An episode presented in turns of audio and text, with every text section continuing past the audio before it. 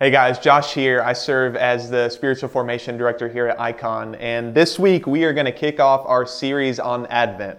Uh, so, this year, what we're going to do is we're going to have a little four week series looking at some of the titles that the prophet Isaiah gives to Jesus, and uh, specifically the ways in which these titles address the, the neediness of our world. And if there's ever a season that we need hope, it is in 2020. And Advent, my friends, is a unique season in the, in the church calendar where we get to pause and we get to consider on the last year what all that's gone on in light of the hope of Jesus Christ coming in his incarnation and then looking forward to when he will come again. And so, with that in mind, as we kick off this series on Advent, I really want to slow down and I know you're probably in your living room right now and you probably have you might have kids running all over the place, but if you're able, I want you to just slow down, take a breath and pray with me that the Lord would use this Advent series to bring some uh, resolve to the mess of 2020. So, so let's, let's pray together. Father, I thank you for your care and attention that you see and you know and understand the needs of our lives, the angst of our emotions, and the torments of our mental health. God, you see and you know perfectly to the bottom all that 2020 has done to us, God. All the ways it's affected us, all the ways it's hampered us, it's hindered us, it's, it's grieved us, God. You see that. And God, you have given us your own Son, Jesus Christ, to give us hope. And there are certain things about him as he works in the world that give us hope, God. And so I pray that in these next four weeks, as we look at these, these titles of Jesus, these characteristics of Jesus, that you would fill our hearts with hope, God. That you would bring some sort of uh, beginning of, of resolution to 2020, that we might look forward with hope and with expectation into 2021. 2021 is not our hope, Jesus is. And so I pray that in this four week series, as we look at Jesus, our hope would be renewed, that our joy would be restored, God. And so, Father, today, as we look at the wisdom of your Son, Jesus, I ask that you would unite your power with my weak words. You'd help each and every one of us, and that you'd give us just the faith to run to Jesus and his wisdom, God. Father, we love you and we entrust this time to you in Jesus' name. Amen. What do you think of when you think of the word expert?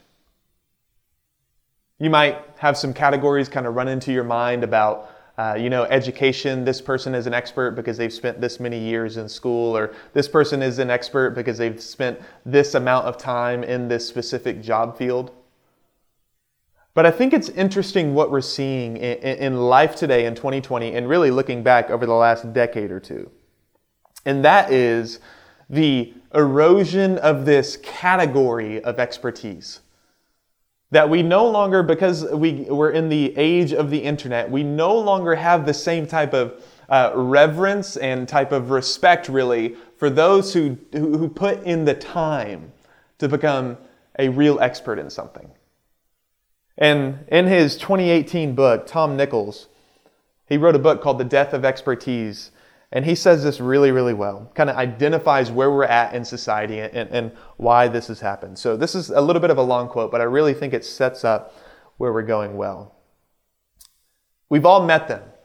They are our coworkers, our friends, our family members. They are young and old, rich and poor, some with education, others armed with only a laptop or a library card.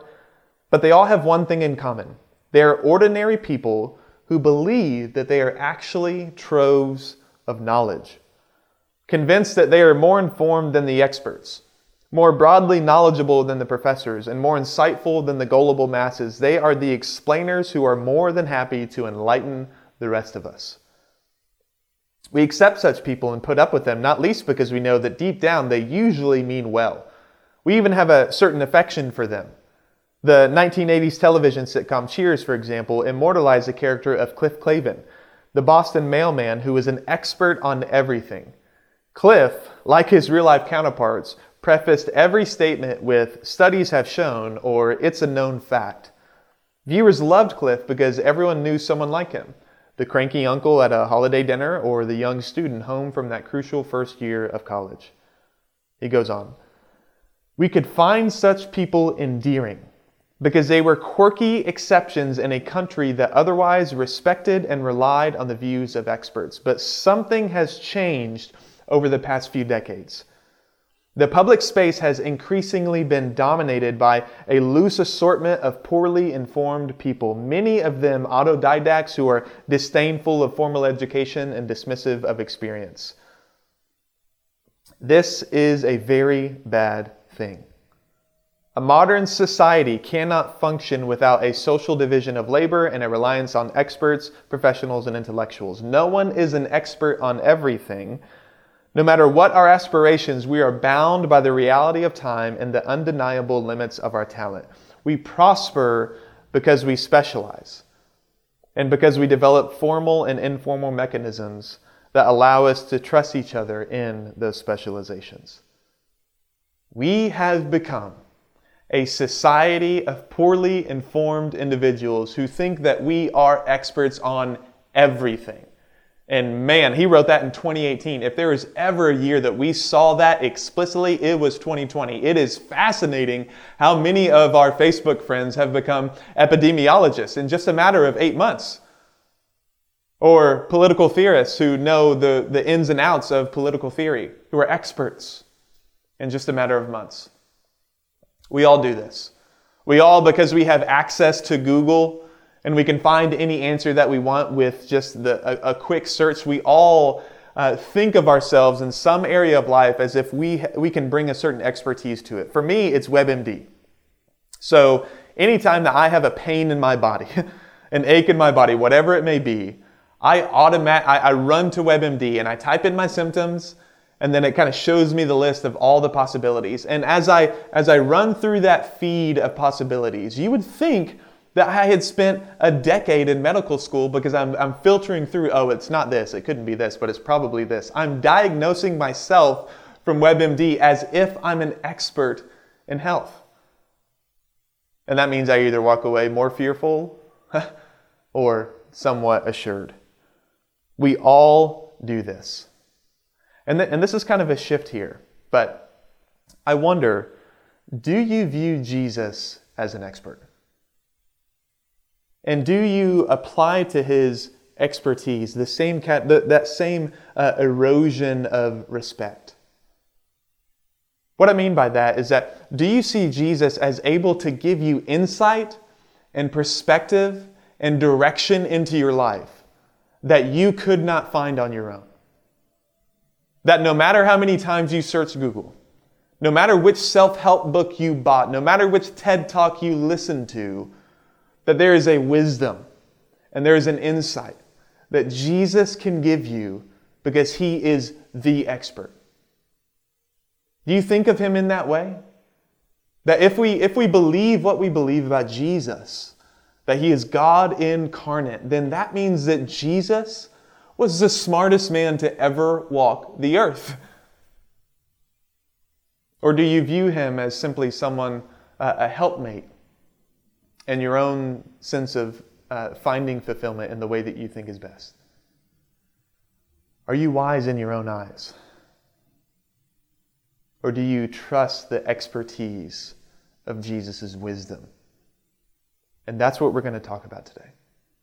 Is this idea of Jesus' wisdom, that he is an expert in life and how human life flourishes in this world. And so, kind of like what I said in the beginning, this Advent series is us exploring the four titles that Isaiah 9 gives to Jesus. The first of which is this Wonderful Counselor.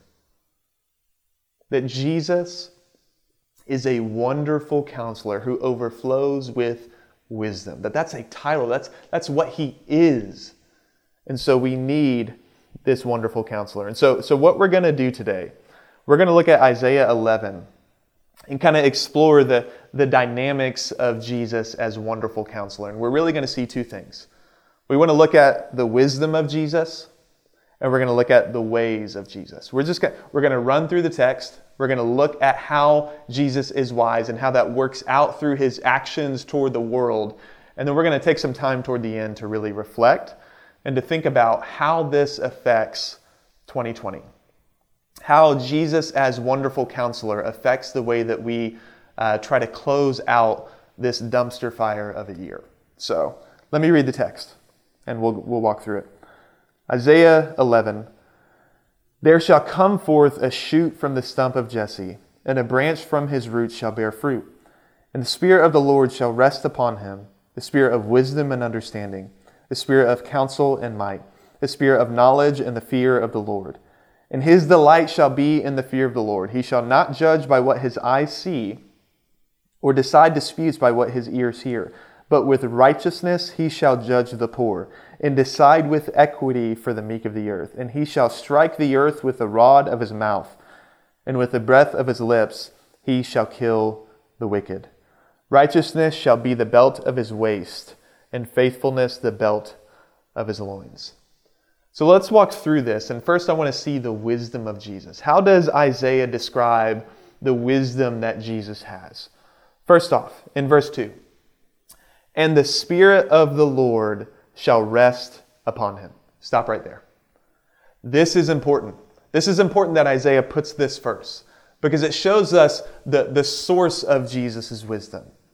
You see, if Jesus was just a smart guy that walked through the world and in this life 2,000 years ago and just kind of caught on to how the world worked and really started to understand things, then he'd be wise, but he wouldn't be the wisest person to ever live like we're describing him.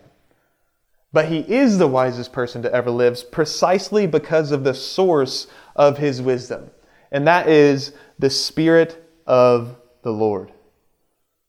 That Jesus' wisdom didn't come because he, uh, you know, got more experience in life, but because he had the fullness of the Holy Spirit in him. And this is important because it begins to show us this, uh, that, that Jesus didn't come into the world. So, so Philippians 2. Philippians 2 talks about how Jesus, when he came into the world, when he took on flesh, he, he laid aside certain divine rights and abilities in submission to the Father, in order that he could live a real human life in which he could relate to us, he laid aside certain rights as a divine being and became a human being, still fully divine, but laid aside the access to, to practice some of those things, one of which was his omniscience. And you know, skeptics look through the Gospels and they always think, like, well, Jesus here, it seems like he doesn't really know what's going on, or it seems like he doesn't know the answer to this. If, if he's God, how does he not know when he's coming back, for example? But it's clear in Philippians 2, it's because he's humbled himself in submission to the Father in order that he might relate to us as human beings in a real way. He laid aside divine omniscience when he took on flesh. And then he picked it back up again after his ascension. But in this world, he was dependent on the Spirit of God to give him wisdom. He was dependent on the Holy Spirit to grow in wisdom and in stature. And we see this here that the Spirit that has been given to Jesus rests upon him.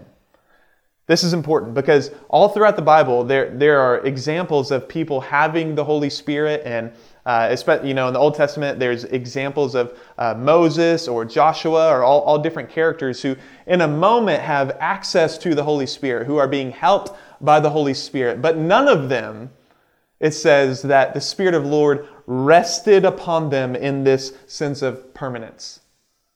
Jesus had the Holy Spirit in full measure at all times.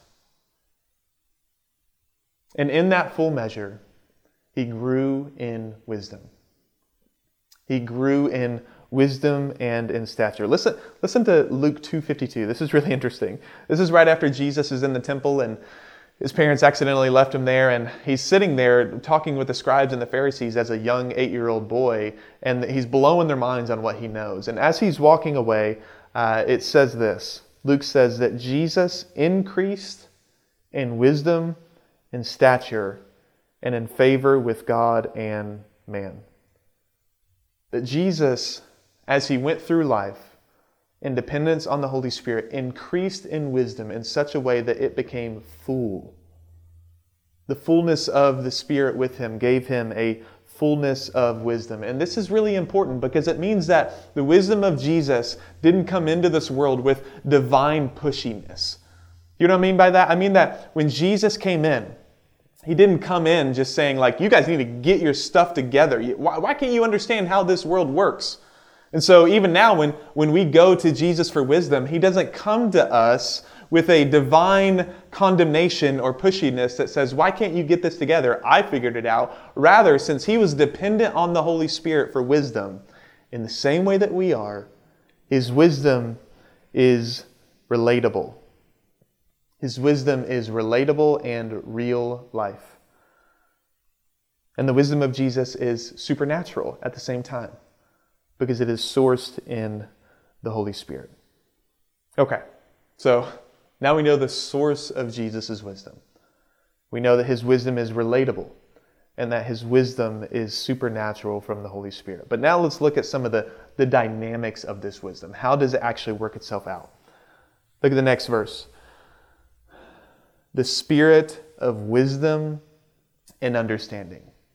And so, wisdom here speaks to a general category that about in all of life. He has a reservoir of wisdom from which to draw in any given category.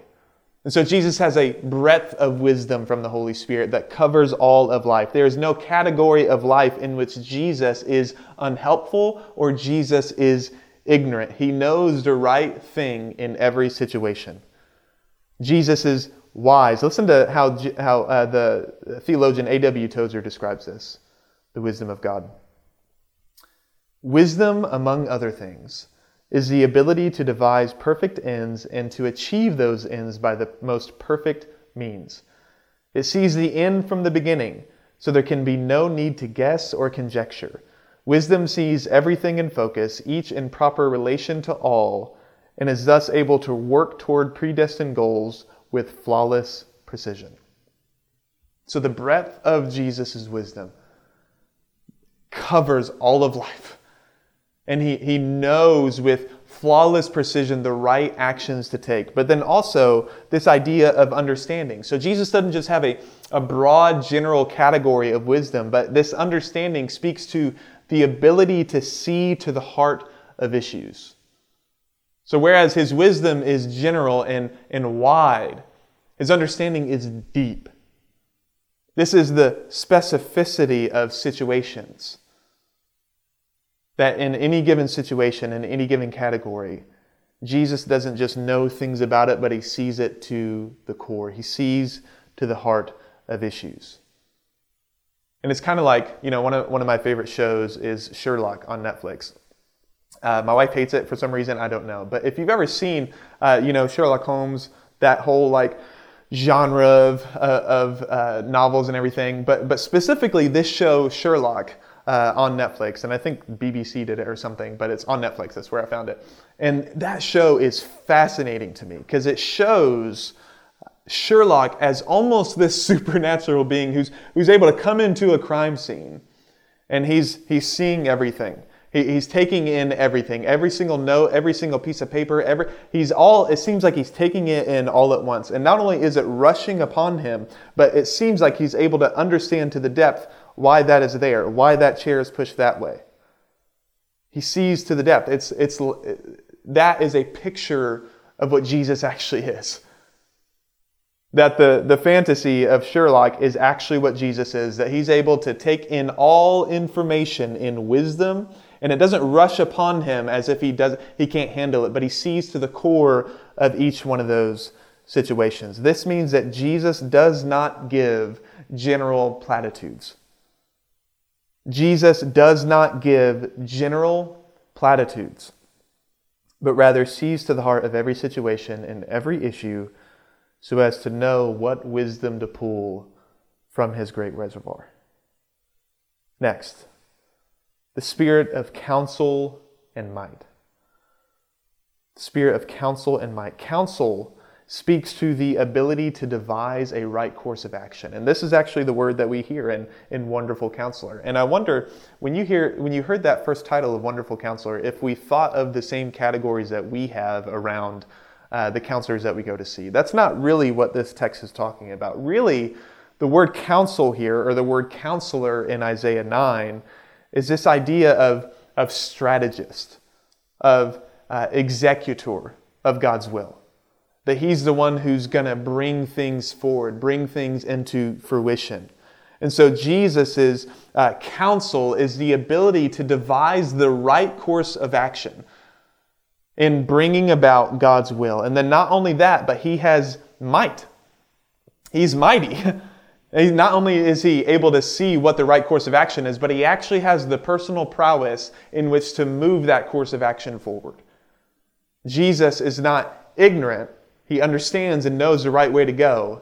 And then he's also not powerless, but he is mighty and able to move things forward. And all of these things, these, these, this spirit of wisdom and understanding, counsel, and might is housed in this final little t- uh, piece of this the spirit of knowledge and the fear of the Lord. So, this is the, the context in which the wisdom of Jesus is received. That Jesus has a personal relationship with the Lord, and that Jesus fears God. That Jesus has a reverence and a respect for who God is he has great moral concern for God's honor and glory above all else.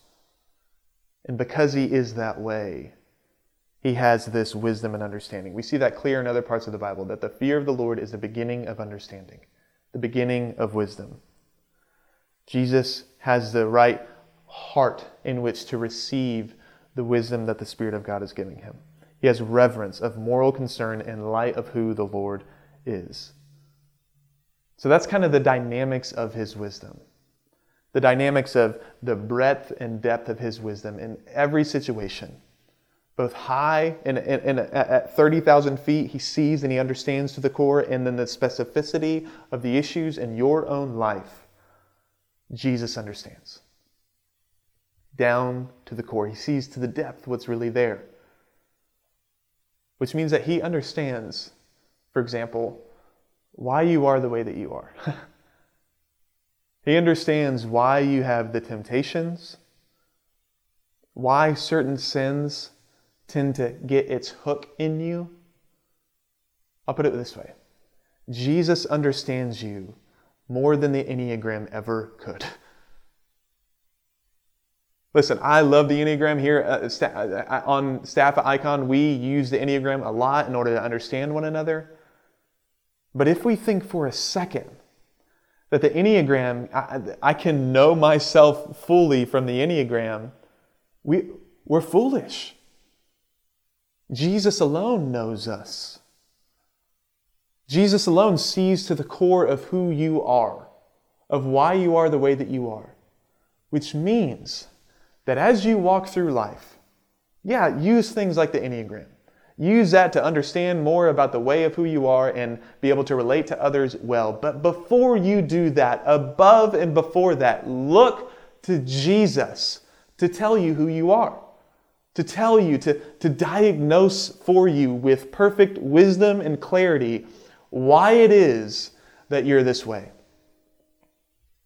Why it is that you feel bent toward this way why I personally feel bent towards isolation. I, it's so easy to be like, oh, well, I'm just a five. No, it's that so much of that really, truly is sinful. It's because relationships are exhausting. Relationships are exhausting, and I want to isolate. That's sinful, and I need the Spirit of God showing me that. I need, I need to go to Jesus to understand myself.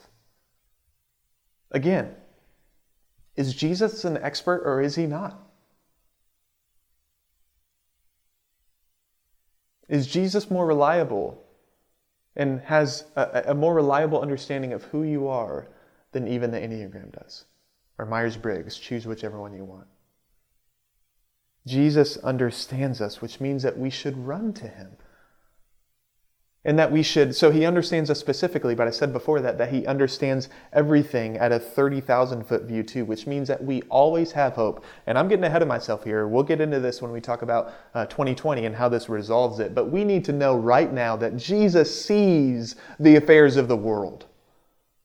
Jesus understands what's going on. Have you asked yourself that question this year? What is happening? What is going on in the world Jesus doesn't ask that question. Jesus knows with wisdom and with understanding exactly what is driving the dysfunction, the sin, and the destruction of his world. And so he can be trusted even at 30,000 feet. We'll get into that later. That's the wisdom of Jesus. Second, from this text, and probably relatively quickly, the, the ways of Jesus. That, that Jesus, in his wisdom, doesn't just, he doesn't just possess wisdom, but he actually acts toward the world in specific ways because of that wisdom. The wisdom of Jesus is executed through his ways. Listen to this from verse, verse 3 through 5. And his delight shall be in the fear of the Lord. He shall not judge by what his eyes see, or decide disputes by what his ears hear, but with righteousness he shall judge the poor and decide with equity for the meek of the earth. And he shall strike the earth with the rod of his mouth, and with the breath of his lips he shall kill the wicked. Righteousness shall be the belt of his waist, and faithfulness the belt of his loins. What are the ways of Jesus? The wisdom of Jesus is executed through his ways to bring back balance to the world, to bring back justice. And honestly, I think a lot of us right now, we might be exhausted a little bit by the topic of justice. But friends, we cannot be because Jesus is not. Jesus sees those who are poor. Jesus sees those who are the meek of the earth. And as Christians, as Christians, we need to see that his ways toward those who are disadvantaged toward those who are the meek of the earth. And many of us are meek of the earth in, in different kinds of ways. That his ways toward them and us is to bring balance. That word, equity. Not just like equality, but equity to, to, where some, to where the meek of the earth and the poor have been brought low, not just to bring them back here, but to actually give them equal standing in dignity and in value and in potential. Jesus brings back in his wisdom, through his ways, equity to those who are in need. And he does this because his wisdom drives him to not judge by what his eyes see or his ears hear. Jesus is not deceived by appearances. Jesus is not deceived by words or speeches or whatever you want. Jesus sees, in his wisdom, sees through to the core what's really going on. Let, let me just put, a, put an example on it. Jesus sees to the core what is driving the homelessness crisis in Seattle. Jesus sees that to the core. And there and it is a complex issue in Seattle. But Jesus understands every bit of it and he will one day bring equity. But also, what does it say? That he will judge the, the, the poor with righteousness, which means that he also doesn't have preferential treatment necessarily for those who are disadvantaged. He, he sees with impartiality. His desire is to, is to bring balance and equity. We do not want someone who would be partial in any sort of way. We want impartiality. And when we think of that word eh, of impartiality, we might think of like a cold category of just a judge who is impartial based off of the, the clear reading of the law of the land. But Jesus' Jesus's impartiality in his wisdom is not cold, it's not dead, it's not lifeless. It is fueled by love for his world and the desire to see it flourishing again. And so the wisdom of Jesus in his ways sees through to the core of every complex issue and will bring balance. The mountains will be lowered, the valleys raised up as if it was a plain. Equal footing. The ways of Jesus establishes equity in the world. Not only that, but the ways of Jesus will strike the earth with the rod of his mouth, and with the breath of his lips he shall kill the wicked. Meaning that Jesus' wisdom is so on point that the very word of his pronouncement is enough to shut everything down. The very word of his judgment is enough to slay the world, is enough to slay injustice in the world. That his wisdom is so full and his understanding so clear that by the very breath of his lips, with the rod of his mouth, of his words, he will bring this justice because it is perfect and it is clear. And he is ready to do this. Even now, he is ready to do this. Righteousness shall be the belt of his waist, and faithfulness the belt of his loins, which means that he's ready. Anytime you see that word, that, that imagery of someone having a belt of something, it means that they are geared up and ready to go. Jesus is eager to bring righteousness to the world. Jesus is eager to act in faithfulness toward those who are in need, to those who, uh, who, are, who have been disadvantaged in the world. Jesus is eager, he's chomping at the bit to do this, to act in righteousness and faithfulness toward the world. And so the wisdom of Jesus is exercised in specific ways. And now, let's just slow down and think. Toward the end of 2020, why do we need a wonderful counselor? Well, you see right up there in verse 1 There shall come forth a shoot from the stump of Jesse, and a branch from his roots shall bear fruit. This is that, the idea of a, a downed tree. The roots are already up, but it says that from that root, one will bear fruit. And I think the image of that gives us hope in 2020. The image of a felled tree, of a seemingly destroyed society, a seemingly wasted year in 2020. We need someone who will bear fruit, and we need someone who will bear fruit specifically in this category of wisdom. In a world of misinformation, in a world of untruth, we need someone who is wise. Isn't it funny how a culture that idolizes reason without wisdom has become altogether unreasonable.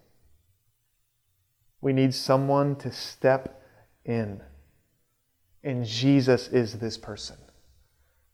That God sees the, the, the way that truth has been torn apart in our world, has been disadvantaged, the way that, that the effect of that tearing apart of truth has created very real problems in our society. God sees that, and his diagnosis his solution is Jesus as wonderful counselor. And that's because Jesus is the expert in wisdom and understanding. He's the one that we need. Listen, like I said, he's the smartest person to ever live. Jesus' understanding of the world makes everything Stephen Hawking or Elon Musk could ever come up with look like a farmer's almanac. Jesus' understanding of justice and equity in the world makes the late Justice Ginsburg or the late Justice Scalia, whichever side you fall on, look like a crook in comparison. Jesus' wisdom cannot be confounded, cannot be confused. Jesus knows all things, sees all things, and knows has the power to move things forward in the right course of action. And we need that in 2020. How are you going to run into 2021?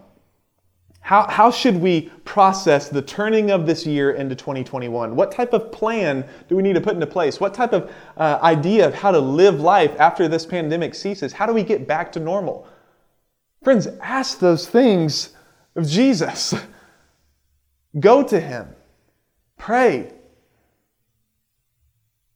and know that He has a wisdom that can guide you into 2021 out of 2020, all, all the mess, all the misinformation, all the untruth, all, all of those things, conspiracy theories, Jesus, his wisdom pierces through those things and can give us a way of life in 2021 that can bring peace. That can even bring equity if we would listen to him. Jesus is the wonderful counselor that we need. And it's right here at this moment to close that I think we feel the tension of Advent. Advent is a hopeful season, but it's also a really hard season because as we look at the ways that Jesus has, has come into the world through his incarnation the first time, we also look forward to when he will come again. You see, Jesus is the wonderful counselor right now. He is indeed the great ruler of the world with wisdom and clarity and understanding. But there is coming a day, there is coming a day where that will be put on full display. And everything that this text speaks of, of balance, of justice, righteousness ruling the world, will come into full fruition. And so, right now, in this season of Advent, consider, friends, how you need Jesus as wonderful counselor. And then let that, let it almost bother you a little bit that he's not back yet. That he's not back yet to establish his wisdom in the world. That move you to hope, move you to angst for him to return and make things right. That's what Advent is about. For Jesus to return, to look back on how he came, and to look forward again to when he will come again. And until then, we call upon him as wonderful counselor for our lives and for our society because he knows all things, friends. Let's pray. Father, I pray, God, that you would give us a reliance on Jesus' wisdom, that you would help us to see that his wisdom is relatable, that he understands. He, he didn't walk through this life with divine pushiness, but he, he, he felt the pains as well. And through all of that, received divine wisdom from your Holy Spirit, to depend on your Holy Spirit to walk through life. And that means that Jesus understands how to grow in wisdom how to grow in, a, in living a life that is more and more and more in accord with the way you've set up everything, God. God, give us the faith to go to Jesus for wisdom, especially as we close out 2020. That you would give us wisdom on how to live life in 2021, and more importantly, you would give us an angst for your Son to return and to establish his wisdom and his ways in fullness in the earth, God. Father, we look forward to that and we say, Jesus, come again. In your name, amen. This teaching was recorded as part of our current sermon series at Icon Church. During our weekly gatherings, we move from the teaching into a time of response to reflect on and respond to the work of the Spirit. While we recognize it's hard to capture that in a podcast, we'd still encourage you to take a moment. Consider what the Spirit might be saying to you in response to what you heard. For more resources and details about how to join us on Sundays, visit iconchurch.org. As we say each week, Christ is all, and we are His.